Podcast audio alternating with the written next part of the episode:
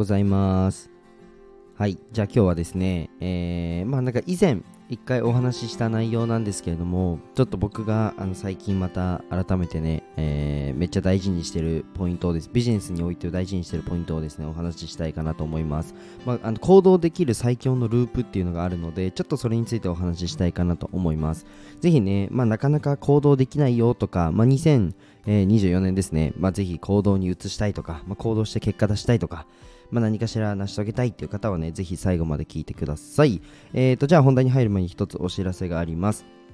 えっ、ー、と、概要欄に、えー、放送の説明ってところですね、概要欄に僕の、えーと、公式 LINE がありますので、ぜひ、えー、追加してみてください。まあ、公式 LINE ではあの無料でアンケートに答えると、え僕の僕からですね、音声でどうやって集客するのっていう部分の、えプレゼントがありますので、ぜひご覧ください。はい。まあ、無料なんで、あの結構思うのが、あの無料のなんか、えー、いろんなものとかあるじゃないですか。もう無料なんで受け取ってください。はい。プレゼントします。はい。じゃあ、えっ、ー、と、本題に入っていこうと思うんですけども、あの、このループに入ると、もう最強にあの行動力が上がるっていうことが一つあって、まあ、自分の中でルール決めをするんですけども、あのこれだけ守ってくれたらあの行動は止まらないっていう方法があるんですね。でそれが不安だったら行動するです。はい。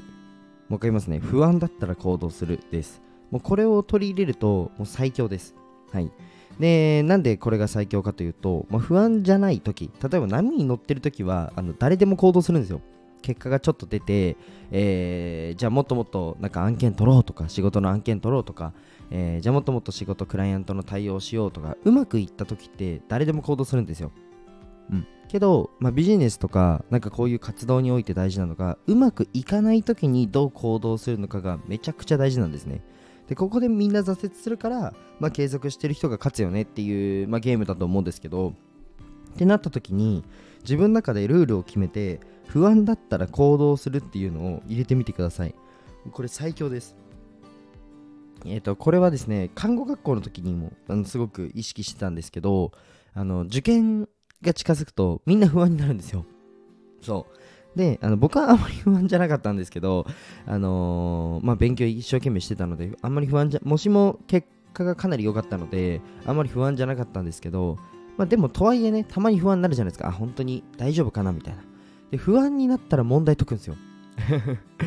だってそのうち不安に、不安だ不安だって言ってて、国家資格受かるんだったらみんな受かるじゃないですか。なので不安な時にどれだけ勉強するかっていうのを意識してたんですね。で、実際に、あのー、本番はかなり余裕な点数で受かったんですけど、まあ、ビジネスも同じで、えっ、ー、と、じゃあ売り上げが上がんない、不安だな、だから行動しようっていう風にあに目を向けるというか、あのー、気持ちを持っていくと、もうかなり、あの自分の中でね、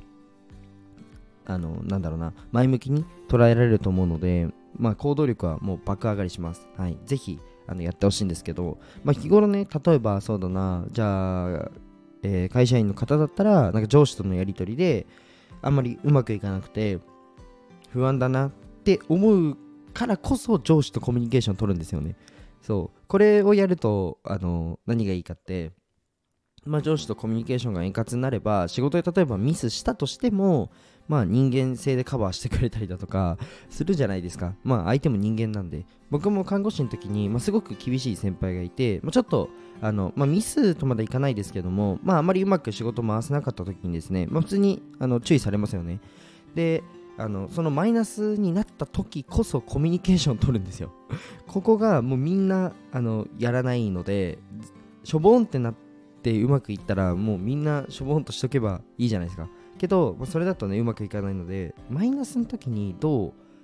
なんかプラスに行動できるかでしかないんですよ。うん。なので、売り上げ落ちようが、えー、それこそ皆さんが上司とね、コミュニケーションうまくいかなくても、えー、SNS でそれこそ、うん、結果が出せなくても、全然よくて、じゃあ SNS やろうってなればいいんですよ。そうここが、あのー、みんな折れちゃうところなので、で、今ね、このお話を聞いても、多分9割の方が折れます。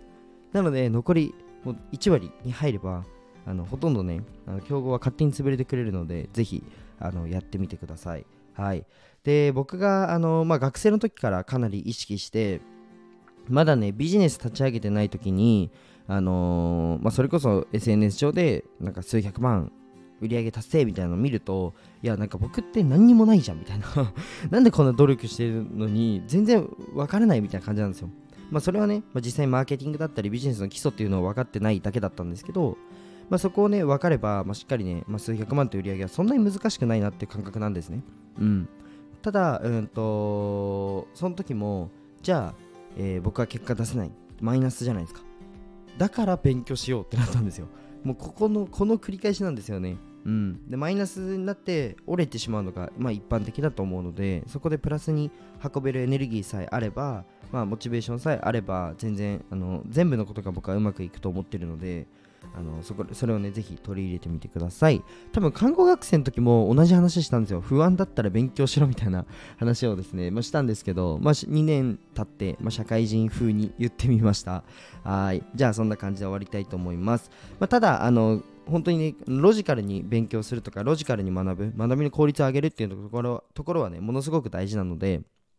まあ、マーケティングだったり、まあ、ビジネスの、えー、基礎知識みたいなところをね、学びたかったら、ぜひ僕の公式 LINE を追加してみてください。じゃあ今日はこの辺で終わりたいと思います。じゃあ、バイバイ。